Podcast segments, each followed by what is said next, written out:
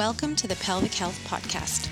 I'm your host, Lori Forner, a physiotherapist working in pelvic health, as well as a new student researcher on the fun, long road to a PhD, where we will be looking at pelvic floor problems and exercise. I am here to bring you information from leading professionals on all aspects surrounding pelvic health for any gender and any age, from the vast range of pelvic floor problems to exercise and sport. Remember our disclaimer materials and content in this podcast are intended as general information only and should not be substituted for medical advice, diagnosis, or treatment. Welcome, everyone, to the Pelvic Health Podcast. It's Lori Forner, and we are going to get right into today's episode. So, the International Continence Society, or ICS, defines an overactive bladder, which we often shorten to OAB, um, as urinary urgency with or without incontinence usually involves frequency and nocturia, which means having to get up at night to go to the toilet and empty your bladder. It can be a severely bothersome condition, feeling like you're busting to get to the toilet all the time, sometimes not making it, sometimes in public, it could be at home, going to the toilet often, sometimes every 30 to 60 minutes, waking up through the night to empty your bladder and not making it. For some people, it can feel like their bladder has taken over their life and they feel like they can't leave their house. So it can lead to depression and a really decreased quality of life. We know that physiotherapy, including behavioral management, lifestyle education, and electrotherapy modalities, is first line treatment and can make the world of difference for some people. However, that's a topic that we're going to delve further into on another episode some people require oral medication and other medical treatment options. Oral medications are listed as the second line treatment, and quite a bit of research has gone into this area. However, slowly the evidence is emerging regarding the negative effects of certain oral medications on cognitive function, such as dementia. Dr. Kerac Falk is a urogynecologist or female pelvic medicine and reconstructive surgeon who recently accepted an assistant professor of urogynecology position at the University of Nevada, Reno School of Medicine. He's been involved in researching recurrent UTIs, biofilm, fluid dynamics, but our focus for today's episode was based on his research as part of a founding member of the Fellows OAB Task Force for Treatment Accessibility Advocacy Group. In this episode, Dr. Falk discusses general, general information on OAB and the medical treatment options, with particular focus on some of their recent research on anticholinergic medication for OAB and evidence of potential dementia risk without giving everything away, I think this is an area that we all need to pay close attention to. I hope you find this information as interesting as I did, and I would highly suggest following him on Twitter, which is where I found him. I'll include his Twitter handle as well as a relevant research on this episode's show notes. Enjoy, everyone. Thanks for joining me on the Pelvic Health Podcast. Um, I found you on Twitter through lots of different ways, which seems to be where I've been finding a lot of um, medical professionals, which is an exciting space. Are you on there a lot? I am more and more. And I was one of those, you know, growing up right when social media was starting in college.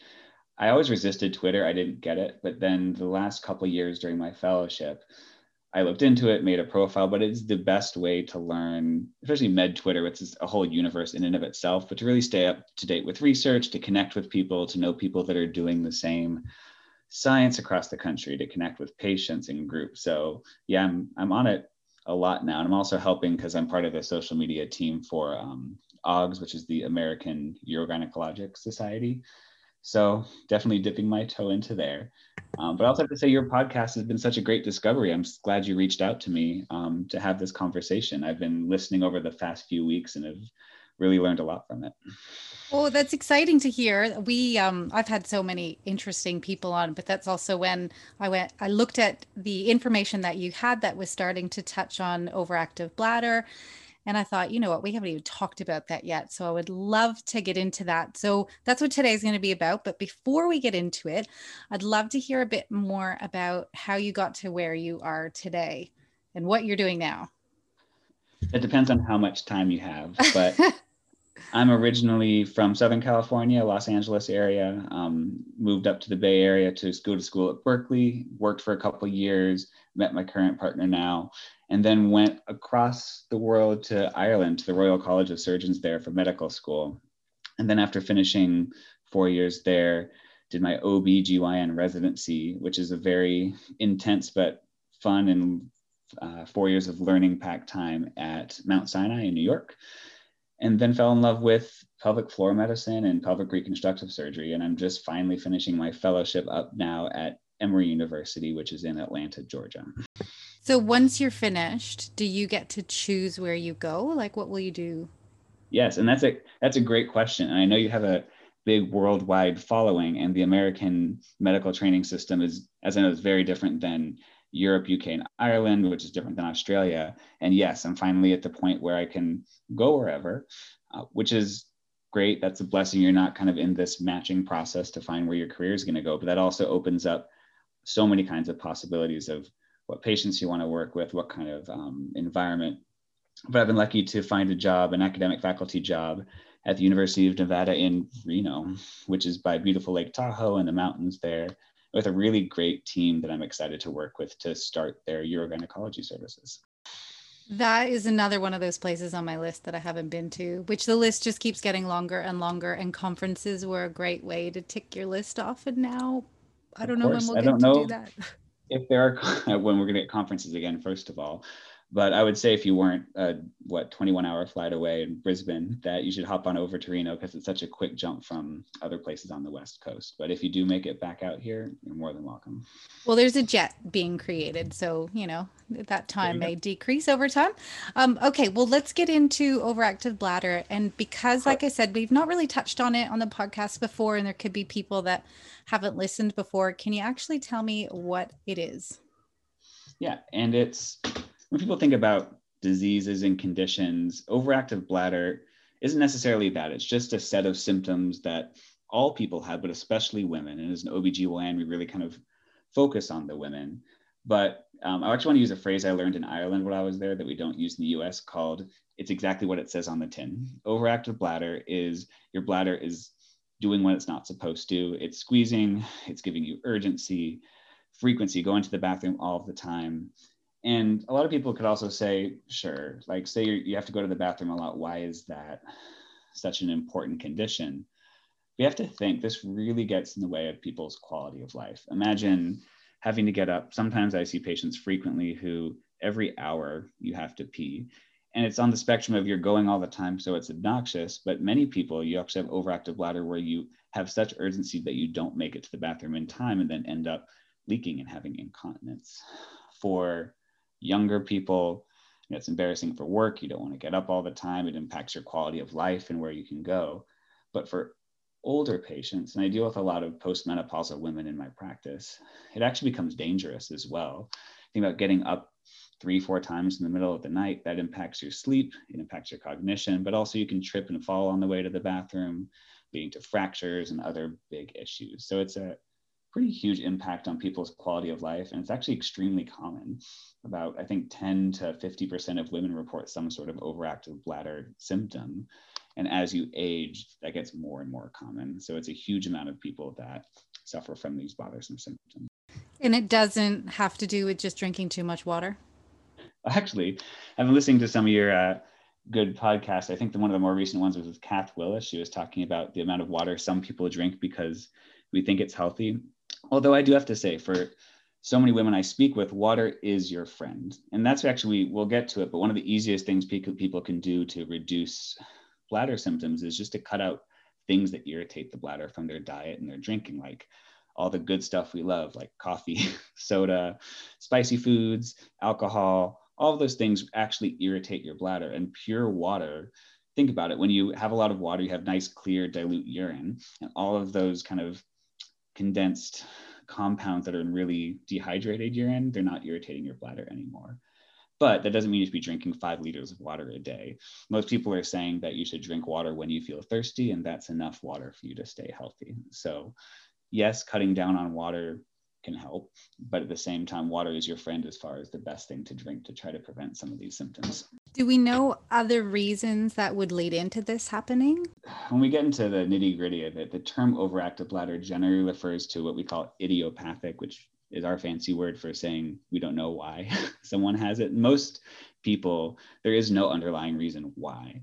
However, you can imagine there's so many conditions that can still lead to those symptoms of having to go to the bathroom all the time, whether it's medications that either irritate the bladder or make more urine, like for blood pressure or other things like that infect like we want to rule these out there's if there's a uti if you have an infection that's going to make you want to go to the bathroom more often any kind of neurological condition commonly things like ms spinal cord problems strokes because there's such this complex pathway between the bladder and the brain anything that's interrupted will lead to generally some sort of urinary problem too um, prostate issues in men all kinds of things and, and growths and cancers although not the most common, sometimes we do find that that's the reason why people have these overactive symptoms. So generally when we're talking about this, I'm going to refer more to the kind of your bladder's going crazy for no reason. But part of our job as doctors, especially when symptoms get worse and they don't respond to more conservative methods, great pelvic floor physiotherapy, we do want to really look to make sure we're not missing an underlying condition that we should be treating, and that's why it's there. Um, it's also frustrating for patients when I tell most of them that I don't know why they have overactive bladder, but we can try to treat that. What are the like specific investigations in order to rule some of that sinister pathology out? You really have to, I guess, tailor it to each patient. For me, I mean, I always just do a little screening for neurological problems that it might have come up. If it's sudden, asking if any major trauma recently, um, like someone's in a car accident, something else happened, if they've lost, you know, they have tingling and numbness or signs of multiple sclerosis, like sudden loss of vision in their eye or trouble walking. Most people don't have those. If you have, you look at the urine to make sure there's not an infection. You look to make sure there's no blood in the urine. If you, you can also do cystoscopy or looking inside the bladder to rule out some of those conditions. So it's actually relatively straightforward to us to evaluate that. But again, for most people, since we're just trying to see first how they do in response to therapy. You don't have to do too much. We do do also some complex urodynamic testing, which actually puts the fear of God in some people, even though it's not that scary of a test. It's just a weird test, but it's kind of, I think like the EKG, instead of for the heart, it's for the bladder. We want to know how it's working so we can treat it properly. But it does involve, you know, catheters and computers and chair that's actually a toilet which I don't want to go into too much detail. But these are some of the tests. So we don't do scare to, people off. We don't scare people off. It's not that bad. But there's just some of the tests that are in our arsenal to figure it out. But again, I think most people that I see tend to be a bit further on in their course with this. Because what should be is that primary care doctors, general OBGYNs, um, even some neurologists that deal with this, usually can identify these symptoms, refer to physical therapy, talk about conservative measures. And if these don't really work, then they can come to us to start medications or work towards what we call even third line therapies, which are more interventions that we can do. Like even people don't realize we put Botox in the bladder. It's not just for your face and help relax the bladder muscle, or even do nerve modulation therapies. But I think the focus that we probably want to talk about here is really the medications because that's going under so much change now about how we really approach that. Please. So let's get into it. What has kind of generally been the medication of choice and how it works, and then how things are been evolving? So historically, and I think anyone who's probably trained in medicine in the last 50 years know the term anticholinergic medications. They're also known as anti-muscarinic because they're talking about, I guess, the process that's being blocked. But if you really want to think about, you know, the bladder I mean, it's, a, it's an organ that fills with water. And what should happen is you drink, you do it throughout the day, your kidneys do what they're supposed to, they make urine, your bladder fills up with, with urine. And when it's full, your brain gets the message that it's full. You hold it as long as you need to. You make your way to the bathroom, and then you tell your bladder to squeeze and your urethra, which is the valve, to open up. And that's how things should function. And again, no one thinks about their bladder until it stops working correctly what happens with overactive bladder is that those nerves and muscles are squeezing when they're not supposed to. You're feeling like you're completely full when there's only a few tablespoons of water in your bladder. So, what we're trying to do with medications is to quiet that down. It's a nerve and muscle problem. So it doesn't tend to be something we fix with surgeries or anything extensive like that. We're trying to calm it down. So, not to get too much into the weeds, I think this is mostly tailored towards some health professionals as well. So, not to get too much into the weeds, but the bladder has nerve receptors on it. Um, the ones that we're targeting with these anticholinergics are called muscarinic receptors. And these receptors, when they're stimulated by a parasympathetic nerve, tell the bladder to squeeze and to empty. So to calm them down, they develop these drugs that block those and then more or less relax the bladder. And these work. They're not the best. A lot of the treatments, I think it helps some people more than others. And if anything, it reduces the symptoms. It's really hard to get people back to complete normal with this condition, but it just reduces that urge to go and kind of lengthen the time you get to the bathroom. But the downside is they don't work that great. Maybe like half, 60% of people get a response. They have some unpleasant side effects, which is why tons of people discontinue them before they even really get a response, like dry mouth, dry eye, constipation. So if you think about it, you're blocking these receptors. They're not just in the bladder, they're in your lacrimal glands in your eye, your salivary glands in your mouth, and in the smooth muscle in your gut. And there's all these varieties of these medications that have been tailored to try to only treat the bladder, but they're not perfect. So patients didn't really like these medications much to begin with, but you know, we thought, hey, if it works, that's great. We think they're really safe, so why not try it? And if not, we'll move on to some other therapies that we have. But recently, not so recently, we keep learning more and more about how these medications actually function outside of the bladder and on your brain and central nervous system. So there's a lot of longstanding research about how these affect cognition and even might have an association with developing dementia, which is kind of a scary word and concept when we're treating bladder symptoms. And just to note, there is a really good alternative medication that's out there now. However, it's still new. And at least I know in the United States, new medications are always more expensive because there's usually one brand that's using them, and that's called mirabegron. And the brand name for that's Myrbetriq.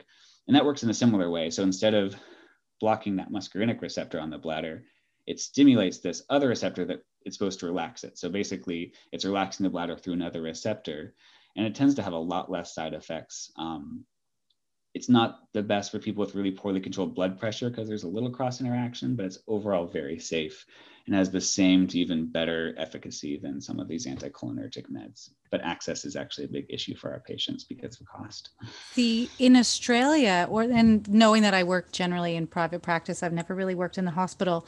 Mirabegron seems to be a common one, at least in the last five or six years. Great. But you'll still see people with the other one.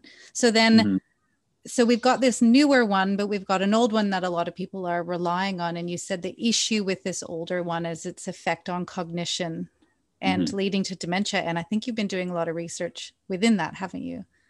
I've done, I've been, so I want to be clear, I haven't done the specific research into what that connection is. I've been that person that's, I'm like the, the color commentator about what's going on. I've been lucky to have a really good group of um, other fellows in my same field from across the country who've come together to really study this literature and analyze how it really fits into things and how we should be changing practice. So I've been lucky to work with this great group of people to come out with some clinical opinions, some reviews of the literature, and actually looking to see what people are, are doing right now in changing their practice in response to this. But no, I'm I'm not the one that did the major studies, but I'm happy to credit those and give you some some references for the the podcast side if you like. But there's a huge influx of data now that kind of all is agreeing with it that there's some association between taking these medications and developing dementia later in life. So we'll put the links into the in the show notes with some of those research um, articles. So, but so what's happening? Why is this leading to changes in the brain? Yeah. And so how come again, not enough people are talking about it? Right. No, actually, I mean, we'll get to that. There was this kind of burst, I think, in 2019 where there's a lot of media attention about it, but then I think it fizzled out in the popular media, but we're still talking about it a lot. And and to be completely honest, there's still a lot of controversy about exactly how to interpret this and what to do. And I'm very happy to lend my opinion to it. I mean, I already have for a couple of research pieces. But if you think about it, again, this is a medication that blocks nerve receptors. And these receptors are present all over the body, including the brain and spinal cord and central nervous system. So what we really think is that, you know, these receptors, since they're blocked in the brain, they can lead to degeneration of these same neurons in the brain and impair memory. So there's actually, it's pretty, it's very well accepted in the last maybe decade or so that these medications, especially in older people, like over 65, acutely, they're not recommended because they can lead to delirium, more trips and falls and fractures, um, cognitive impairment, and mortality.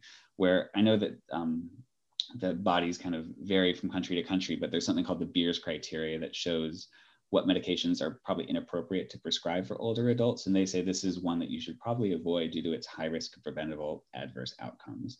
There's a lot of good science that shows that, at least acutely, with older people, you should probably avoid these medications. And also, I mean, again, I could talk about this for way too long, but anticholinergic medications aren't just for the bladder. Therefore, there's antidepressive medications, there's pain medications, GI medications, um, Parkinson's, all these kind of things that have a similar effect. I just happen to talk about the ones that that work on the bladder, although the bladder ones are some of the highest risk for impacting cognitive function. So the ones that you are prescribed with that same medication, but for other things, it's still going to affect cognitive negatively. Yeah, we can.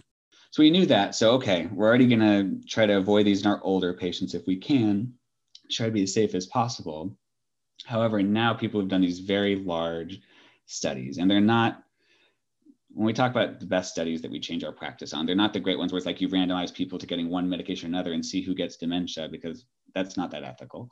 And also, you can't really follow it. And so we can't get the perfect data, but these are huge databases in the UK that were looked at and seeing when in their past they were exposed to these medications and then seeing who basically developed dementia. So, case control trials were the biggest ones among others. And they found these increased in odds ratios. I think so 65% increased odds ratio for people who are exposed to these medications for over between three months and three years showed an increased risk of dementia. And the interesting part is that's just that's not just like right when they're taking it. They could have taken it 15 to 20 years before that time too, and the risk was still there.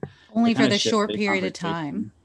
Yeah, and it's I mean it's a lot weaker when you look at you know the three months, but there still was yeah. some association there, and over 3 mm-hmm. years really the cutoff of there really being a relationship. But the thing to me that stood out is again, it's not just you know taking it while you're older and that causing an acute change in your cognition. It's if I took these for years when I was younger, and actually they showed that people that even stopped them remotely still had that risk profile. So are we exposing people or very healthy early in their life to something that could change how things go later do we know like if because we'll see a lot of women who are mothers and they mm-hmm. you know get an overactive bladder and they notice it with exercise or something specific and they do all the conservative management but it might bug them still sometimes. And so medication is relatively easy. It can be mm-hmm. cheap especially that one type. If they then try to take it for a few months it settle things down and they stop does that then mean those few months and they're younger will still potentially have a negative effect?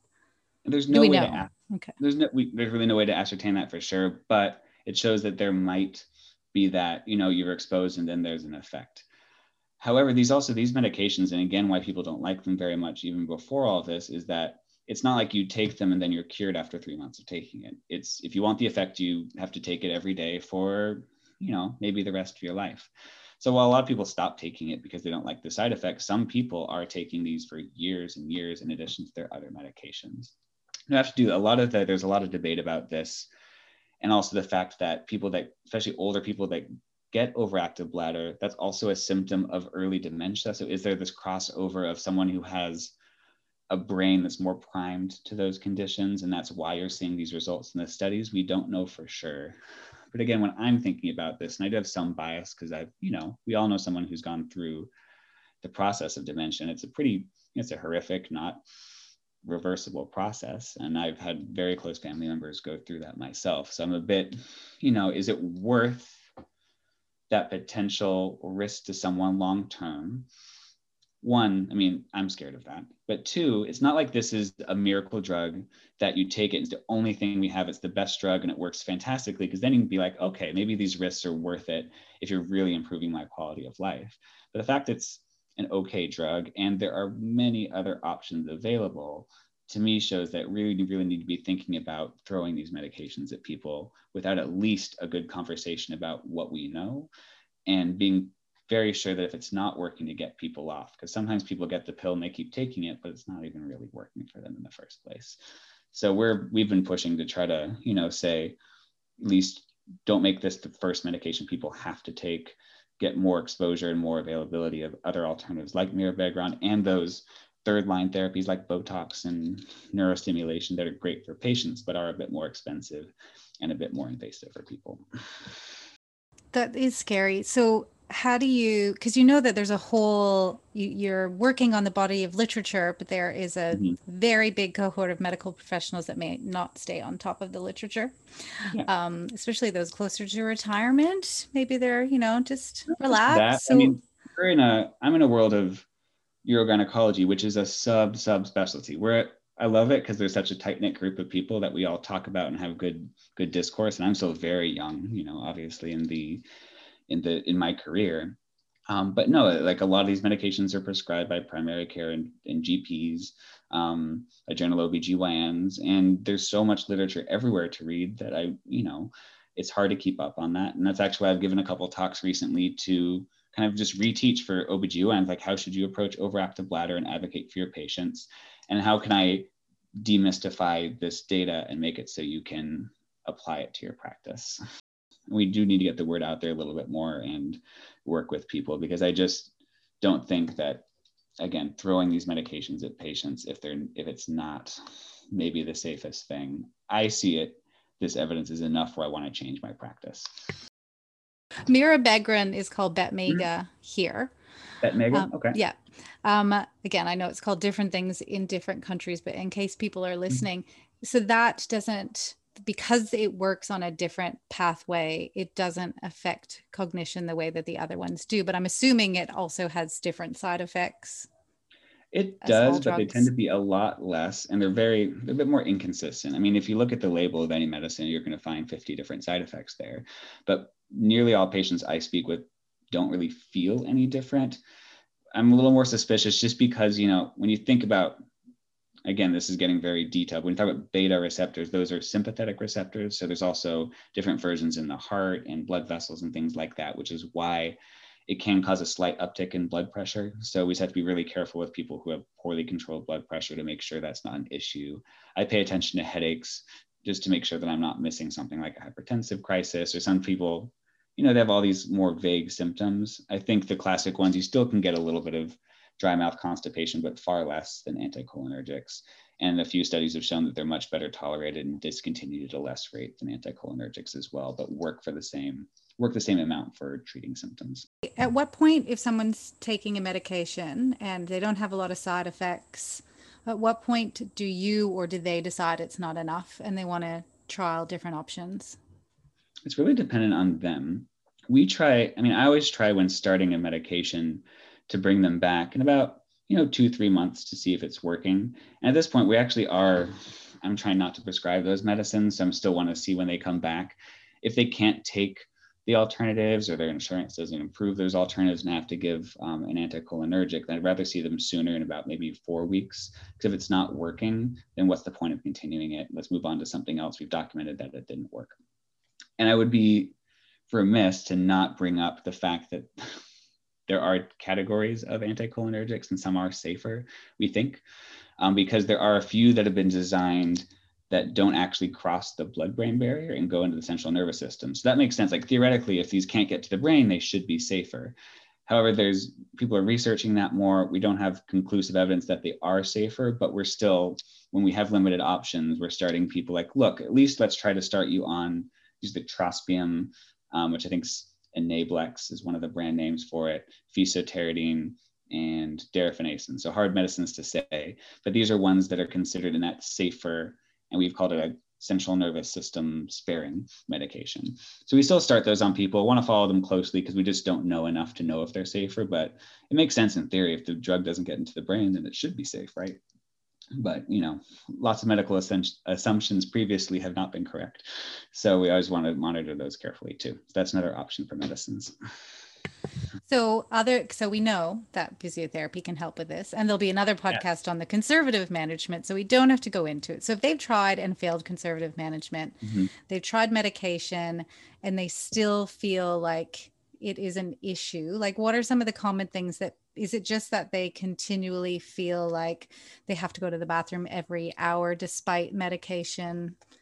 And well, everyone's different with training. these symptoms too. Like Mrs. Smith, I'm making this up. Mrs. Smith might be I go to the bathroom 15 times a day and five times a night. I can't sleep, I can't work.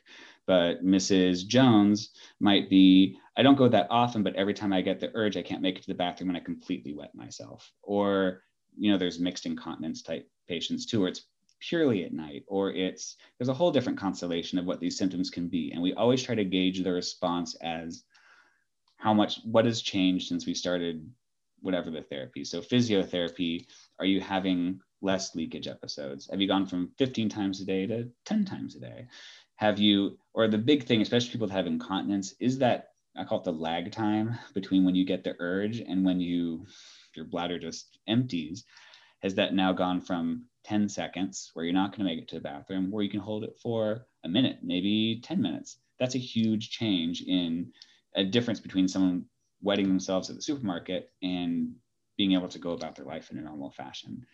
We also, and we talk in insurance ease, which is did someone respond to a therapy where I can move on to a more invasive therapy if they need it? The numbers we like are more than a 50% improvement. So if you kind of half your symptoms and you, generally that's considered a success for a therapy. That's more considering when we're when we're considering putting you know neurostimulators into people because you don't want to put an invasive therapy in someone if it's not really working for them but generally we always try to counsel people that i mean we want to get you a cure but try to expect that we're just trying to really reduce your symptoms and increase your quality of life especially um, in postmenopausal women there's rarely where you get to a back to perfect so always setting expectations for patients is important so they can still feel that there's success there and they've regained control of their life. What's a, an approximate percentage of people who will move on to further treatments like Botox or uh, neuromodulation? That's also a difficult question. It's also something I was looking up recently for a paper, and I don't have the number off the top of my head. But it's also tricky. Is there's there's a number that we would move people to if we could, and again, I'm working in a bubble of medicine in the United States, which is very insurance directed. And I know it's it's different everywhere, but a lot of the time you have to kind of fight in order to get approval for these procedures. Um, or people just, if the first thing doesn't work, they kind of lose faith in it and then they just don't come back. But honestly, I think most, I'd say maybe half of patients are happy with medications if we get to that point. A lot of people are happy with physiotherapy if they can stick with it and listen to it and afford it. Because it's one of those things like exercise as you know if you stick with it and you work with it great. But the problem is a lot of people don't. So that that active involvement's a little bit tricky. Um, but i'd say getting the third line therapies i don't know for us when we kind of getting people that are already difficult to manage a good amount of patients because they're coming to us because they haven't done well with other treatments before. But i don't have a number for you. I can say though that i know now from kind of surveying a lot of the providers that we have in the country that a lot of people are trying to change their practice right now and wanting to get to different therapies, but are hitting some barriers and actually implementing that. Do you do a lot of sacral neuromodulation in your practice? I do. And I, well, I, I full disclosure, I say my practice, but finishing fellowship, I'm working under my mentors who are excellent um, physicians and surgeons who I do procedures with. But in our practice, which I'm working in now, yeah, we do a significant amount. And I am also someone who's always been very skeptical of medical implants and these devices because I mean, you actually hear about like the approval processes for them and if they're going to be permanent, if you can be able to remove them. There's a lot of problems in the past with that. However, I do have a lot of belief and faith in these sacral neuromodulators because one, we always do a test first to see if it works for you. So either with a small surgical procedure, even in the office, we put little temporary leads in to see if your symptoms improve. And if they do, then we can put the full implant in which is also fully removable. So if it doesn't work or down the line, if you need it removed for some other reason, it can be taken out. Doesn't tend to lead to much long-term pain or discomfort, and it really significantly improves symptoms for patients. Actually, mostly for people that have bowel incontinence that we do. Say, I've only also, seen two people and they had bowel issues. And that's what so it's one of those where they, they developed it for urinary issues, but then kind of found people had bowel incontinence issues that it worked really well for them too. And now it actually works better for bowel incontinence, basically reprogramming those nerves in the pelvic floor to, to function better if they have some function there to start with. But you know, it doesn't work for everyone. We have pretty good success rates, and long term, it works pretty well. You don't have to take medications, um, and still pretty low risk considering it's a neural implant.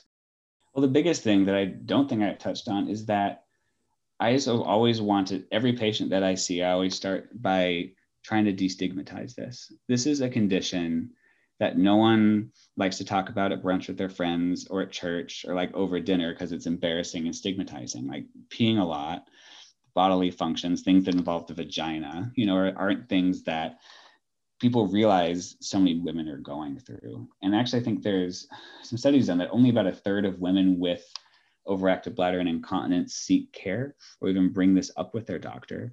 And 22% don't think of OAB as even a health problem. And I just always want to say that it's common, yes, but that doesn't mean it's normal. I think some of your other guests have said that as well. And by saying it's not normal means you don't doesn't mean that just part of aging you're going to now have to suffer with incontinence the rest of your life. It means there are treatments out there. You just have to look for the right providers that do it. And you can get some great treatment still in the beginning with your GP, with your OBGYN, and then just know there's great urologists and urogynecologists, which kind of work together who treat these issues and can take you to those next levels of therapy so you can be dry, not be going to the bathroom all the time, and live your life to the fullest. Thank you so much for joining me. Oh, of course. Thank you so much. It's been great. This episode has been brought to you by Always Discreet.